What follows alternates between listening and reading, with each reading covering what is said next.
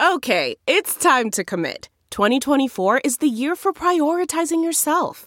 Begin your new smile journey with Byte, and you could start seeing results in just two to three weeks. Just order your at home impression kit today for only $14.95 at Byte.com. Byte Clear aligners are doctor directed and delivered to your door. Treatment costs thousands less than braces. Plus, they offer financing options, accept eligible insurance, and you can pay with your HSA FSA. Get 80% off your impression kit when you use code WONDERY at Byte.com. That's B-Y-T-E dot com. Start your confidence journey today with Byte. Delve into the shadows of the mind with Sleeping Dogs, a gripping murder mystery starring Academy Award winner Russell Crowe. Now available on digital. Crowe portrays an ex-homicide detective unraveling a brutal murder he can't recall. Uncovering secrets from his past, he learns a chilling truth. It's best to let sleeping dogs lie. Visit sleepingdogsmovie.com slash Wondery to watch Sleeping Dogs, now on digital. That's sleepingdogsmovie.com slash Wondery. It's these seeds that get planted decades prior and this sense of injustice or grievance that I think builds up. And I think that we saw that in 2008 and exactly, you know, the way that all of that got handled, I think came to bear in the 2016 election and, and in a lot of what's happened since then. I have similar fears about the handling of this economic crisis because despite what the stock market will tell you, it is still an economic crisis. Welcome back to The Breakdown with me, NLW. It's a daily podcast on macro, Bitcoin, and the big picture power shifts remaking our world. The Breakdown is sponsored by Crypto.com and Nexo.io and produced and distributed by Coindesk. What's going on, guys? It is Wednesday, December 23rd, and today on the Breakdown's end of year extravaganza, we have Jill Carlson. Jill Carlson is an investor at Slow Ventures and the co founder of the Open Money Initiative. She's one of the most fluid thinkers around about where Bitcoin and traditional markets intersect, and her interest in the impact of Bitcoin and crypto and new financial technologies is absolutely global. I love this conversation. I know you're going to enjoy all 21 minutes of it as well. Let's dive in. All right, Jill, welcome back to the breakdown. How are you doing? Yeah, it's good to be here. Thanks so much for having me. Um, I think I feel like I'm I'm starting to have a tradition of holiday episodes have to feature have to feature you now. I think that we did July 4th and I might have even might have even tried last year or something like that. But anyways, I'm super excited for this. It's really fun. Uh, we've been having these great conversations, just kind of like ripping through the year that was, the year to come. I know you spent a ton of time thinking about this stuff, so I think we're going to have a lot of fun. Awesome. Okay, so let's dive in. Uh, first question I've been asking everyone What is or was the most important economic story of 2020? Oh, man. Uh, this is pretty obvious to me. Easy monetary policy, money printing. yeah. I feel like I feel like I did this thing where I was like, let's see what happens when I ask that first. And it's just like, well, I mean, duh, bro. Like, what, what else? What else could it possibly be? Um, so you know, I think I, I think uh, w- w- instead of pushing you further on that, let's keep going because it's obviously going to flood through everything. I mean, I can talk about money printing all day long. You know that, but I uh, I wanted permission before I dove in. uh, you do have permission, but for funsies, let's keep going because I think it's going to be a part of so much more too. So let's actually go to the next kind of. The, I have a couple variants on the same question. So the next one is, what is the most important economic story that people didn't pay enough attention to? Oh, this one is less obvious, I guess, just by its very nature. I think the mass unemployment and and the toll, the the very real economic toll that COVID and lockdowns and quarantines have taken. Um, I think that it's been fairly glossed over because it hasn't you know necessarily impacted yet a lot of sort of the powers that be in our society um, you know we haven't felt necessarily a lot of the trickle up from those those consequences of covid. Um, and a lot of that has been masked obviously by easy monetary policy uh, by the sort of helicopter money uh, that we've seen happen not only in the united states but across a lot of the the world. Um, but you know, if you look at sort of the longer term consequences of say 2008 or you know really any very real protracted economic downturn it has ramifications at the political level how people vote uh, how people feel within a society sort of the the overall ethos and culture for decades to come. And i think that that's absolutely going to be true in this case you know, it's interesting, just building off this point, this idea of the long run consequences of things. I feel like right now, for the first time, we're actually seeing the full, like, full political fallout on the left of the sort of Obama administration's approach to dealing with Wall Street in, in the context of the great financial crisis or lack of dealing with Wall Street, right? Yeah. If you look at like all of the folks who are coming into prominence now as voices in the MMT space, right? The Nathan Tankuses, the Rohan Greys, all these guys who are kind of in that in that space and you know tons more people as well. I feel like, you know, they this was so long ago, but it's like that is still it's coloring and shaping the context now, you know, uh, more than a decade later. It's absolutely it's it's a butterfly effect, right? It's it's chaos theory. Um, you know, it's it's these seeds that get planted years, decades prior, uh, and this uh, sense of sort of injustice or grievance that I think builds up. And again, you know, I think that we saw that in in 2008 and exactly you know the way that that all of that got handled, I think came to bear in the 2016 election and and in a lot of what's happened since then. And I have similar fears about the handling of this economic crisis because despite what the stock market will tell you, it is still an economic crisis. We're now kind of headed into let's call it the vaccine era of COVID, right? And there is obvious, um, obviously, a lot of hopefulness that we'll see. Uh, you know, a big, a kind of a rip back to normalcy. Whereas I think a lot of folks, what they're trying to suss out is what uh, what the actual long term damage will look like. And I think the question that I have for you is as you look out across the next year, across vaccines getting rolled out, when it comes to different industries, economics, uh, what do you think is coming back better? What do you think is coming back but worse or having a hard, uh, kind of a, some significant demand destruction? And what do you think is just not coming back at all? My fear is that small businesses aren't coming back. My fear is that small businesses have borne such damage over the course of this past year um, and that people have also adjusted their behaviors in such a way that intentionally or not avoids small businesses you know relying on amazon relying on um, you know doordash delivering them from safeway uh, relying on chewy to get their pet food instead of going to the the corner dog store um, that you know that that closed down during the covid months. Uh, I, I really fear that that's not going to come back.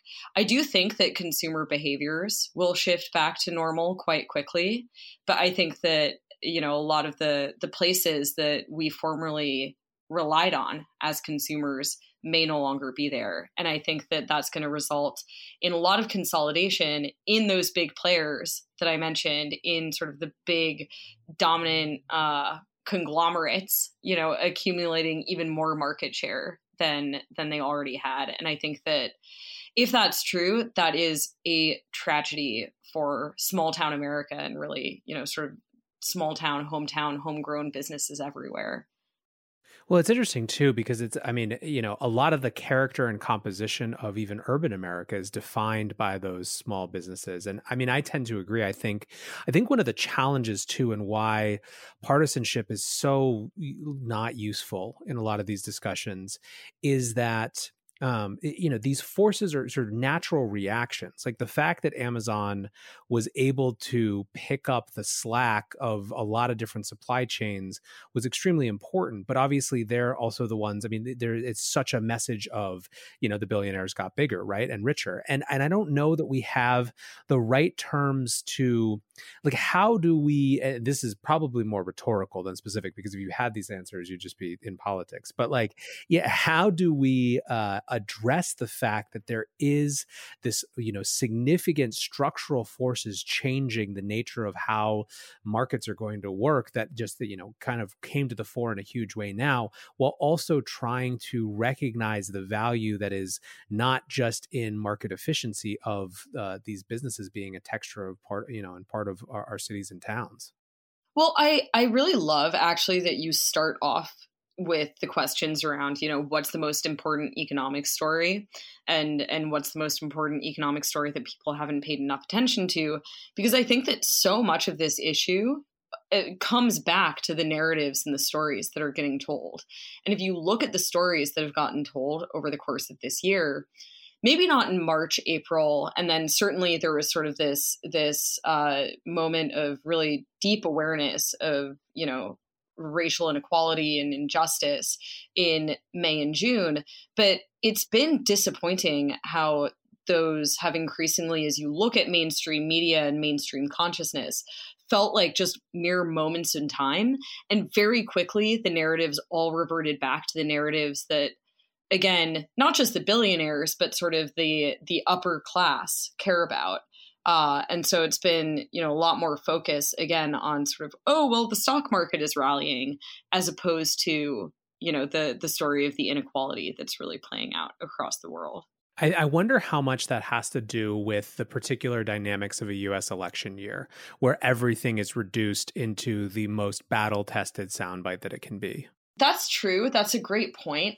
I think that that's kind of always the case though it's always a us election year effectively. Yeah exactly. Yeah. There's always people talking their book campaigning for something and it's not just it's not just in politics that it happens. I mean i think of i think one of the most seminal moments of this year was bill ackman getting on cnbc screaming that the end is coming that you know hell is coming uh, meanwhile, having bought all of those credit default swaps, you know, credit to him, I guess. But, um, but you know, someone is always talking their book. Is the point? Yeah. No, I mean it's it's fascinating. I, like, it's also been interesting to see our relationship with those sort of uh, the Wall Street demigods uh, shift and change a little bit too. I feel like there's been, I don't know, it's it's like they've been more in the public eye than ever in some ways, but it's like a new a new class finally emerged. The Bill Ackmans, the Chamaths, right? That like yeah. you know kind of shunted everyone to the side. I think that that's true, but I also think that more than ever there is uh I think that they have been proven to be no longer gods.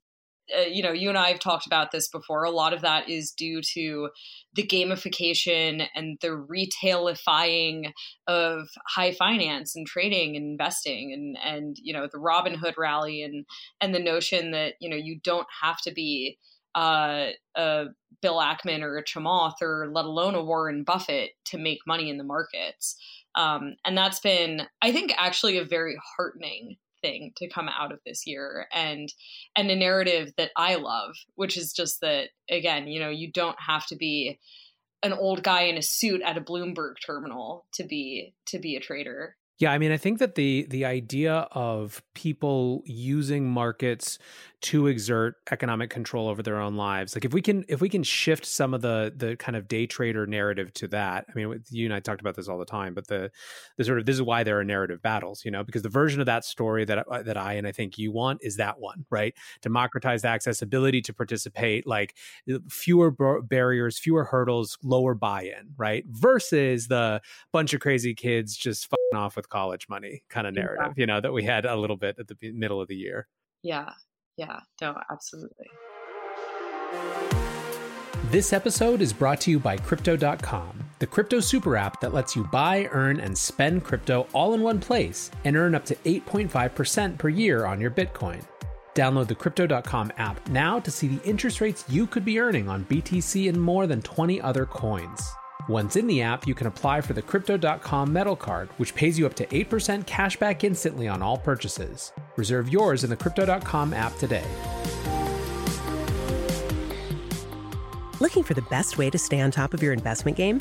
Nexo.io has you covered in three easy steps with their high yield savings account for digital assets. Step one create an account at Nexo.io. Step two Transfer assets to your secure Nexo wallet with no minimum or maximum limits on funds deposited. Step 3 Sit back, relax, and earn up to 12% compounding interest paid out daily on your crypto and fiat. Your passive income made simple. Get started at nexo.io. Let's shift over to crypto for a minute. So, w- when all was said and done, what do you think the biggest uh, Bitcoin or crypto stories of the year were? I think that the biggest story of the year is Bitcoin finally being consensus recognized as a hedge, as an inflation hedge, as an alternative to gold. I think that that has become something that is is no longer a radical thing to say. There are certainly still haters out there, but many of the haters of the last five years have actually come around on that point. And, you know, you don't need to look to the likes of Paul Tudor Jones to tell you. Uh, but certainly the the very fact that funds of that magnitude are putting money in in size around that thesis is very heartening to me. And I think that amidst all of the craziness, all of the DeFi activity, all of the tokens getting launched and networks going live, all of that's been exciting. But I think if you want to look at where crypto is going and you want to look at you know whether this is real or not and gaining respect or losing respect you look to bitcoin always and i think that you know the the very fact that bitcoin is getting this kind of respect and in a very reasoned rational way finally is is the biggest story of the year. It's interesting. I, I do think that there was um, there's maturity on a lot of front like a maturation on a lot of fronts. I completely agree with your assessment in terms of both the the biggest story and, and why it was relevant. I also do think it's interesting too and you kind of mentioned this with defi like the last time that we had a bitcoin run up there was this real uh you know back and forth give and take between just radical ico profits circling back into bitcoin and then back over into new ICO. like it was a completely unhealthy right? Like it, it are easily so. And it's interesting because i think a lot of folks naturally tried to draw the uh, DeFi is ICO 2.0 comparison. But the thing that happened with DeFi is that it, it stayed in its lane, I think in part because it's just from a technological barrier to entry perspective. It's like you're not going to have Korean pensioners, you know, be pitched Aave, you know, and like figure out how to use it and get into it. I don't know. I know a lot of savvy Korean pensioners. yeah, that's true. Especially after 2017. God damn. I think actually that's much to the much to the benefit of uh, of the DeFi space and to the industry as a whole, right? Like it did have these kind of crazy pops and like really wild things happening, but it was all in the context of people who knew exactly the the sort of game that they were playing, right? Yeah, yeah, no, that's exactly right. And I mean, I think that eh, that's the really interesting thing about this year is this year has been I maintain that the most important thing that's happened is the takeoff of, of the Bitcoin gold narrative. But it's really been a, a sort of tale of two cities this year of that happening in this very sort of sober, institutionalized fashion. Um, you know, everyone keeps talking about, ironically, how quiet this Bitcoin rally has been. And that I think is very healthy. And then on the other side, there's been this chaotic, really fun, but frenzied DeFi uh, Eh, phenomenon is the only way that I can put it that obviously really took off over the summer and has continued to. And what's fascinating is, as I think you're pointing out, these two things, they've happened in parallel, but they've not happened together. Um, they've been really two distinct and separate phenomena with two very different sets of actors involved, uh, whether you're talking about on the investment side or on the actual sort of user side, um, very separate. And that is a huge distinction from 2017, where it was all commingled. Completely. Um, really, really important point. Okay, so here's another question. Uh, what is an unheralded advance or underheralded advance in this space? I think that all of the innovation that has gone on around governance it's not that it's been unheralded or underheralded because goodness knows every project now has a governance token and and so on and so forth but i was looking back just today actually at some notes from a couple of years ago from 2018 and in these notes i was trying to compile sort of resources that were out there in the crypto world on various topics on privacy on um, scalability and on governance. And just two years ago, at the time, the only really live projects that were really focused on governance were Tezos, Decred, and I think Aragon might have been live then. Only barely. It, yeah, it was really not this thing that was was a foregone conclusion. And really, if I look at 2020, yes, it's been the year of DeFi, but it's really been kind of quietly uh, in a way, the year in which governance has really come into its own. And again, I say that that's unheralded because I I don't think it gets talked about in this in the same kind of hyped or, or frenzied or sort of foaming at the mouth way that that for example the the DeFi trends have. It's it's just it went from being this very sort of niche idea to being again kind of a foregone conclusion very quickly and quietly. Um, but I think that uh, governance and all of the innovation that's happened around around governance of these various protocols has been huge. Yeah, governance is definitely the type of thing that happens all the time, but we talk about when we don't have prices to talk about. And for a lot of this year, we've had prices and exogenous factors and forces to talk about, right? So let's talk going forward. Uh, what do you think the most important narrative for 2021 is? And I'm keeping that intentionally vague and take it in any direction you want. Oh boy. In crypto? Could be, or it could be on a macro level. All right, let's start with crypto. That's because that's a little more straightforward. I think I think going back to this point about the Bitcoin gold thesis, I think that one important litmus test will be uh, whether that thesis continues to gain increasing mainstream traction or whether it kind of peters out here where it is. But then I think that the next logical thing in my mind is the other use case that cryptocurrency has been heralded as from the start, which is payments, which is censorship resistant payments. And so I think that that is going to be the big thing that gets tested in in the upcoming year is whether or not uh, we can make crypto work from that perspective. And you know, I'm thinking of things like the artist formerly known as Libra, um, you know, coming online. Uh, I'm thinking about things like USDC and other stable coins um, continuing to grow uh, and not just grow in terms of sort of volumes or, or, you know, assets locked and, and so forth, but also grow in terms of use cases, you know, grow beyond just being uh, the thing that, you know, people store money in when they're not speculating in coins. Um, you know whether whether those take off for cross-border payments, for merchant adoption, all of these things that really crypto has struggled with for years. Uh, and and whether or not we can gain traction. And then I should also mention, you know, it's not just about stable coins, that narrative of of payments and and of medium of exchange. It's also about things like the Lightning Network, right? It's things that are are enabling scalability and those potential use cases in a way that they haven't before. Totally. I, I think, uh, I mean, I, this is something that's going to be elevated by virtue, if nothing else, of it's going to be forced as a as a regulatory battle too. You know, like we're going to really have this conversation out. At least it seems to me. Um, you know, given given what we're seeing in the the early part of this month, even. Right. Yeah, no, I think that's right. I think that's right. Yeah, the the stable act, I assume is is what you're referring to here. But the, the stable act. I love the uh the casual use of the word tethering as their T. I was like, all right, someone someone's paying a little attention. I know, I know. That's a whole other topic of a whole other podcast. I think. yeah, exactly. So, uh, last question uh, that I, I I'm super interested in your answer to what's one prediction that only you have?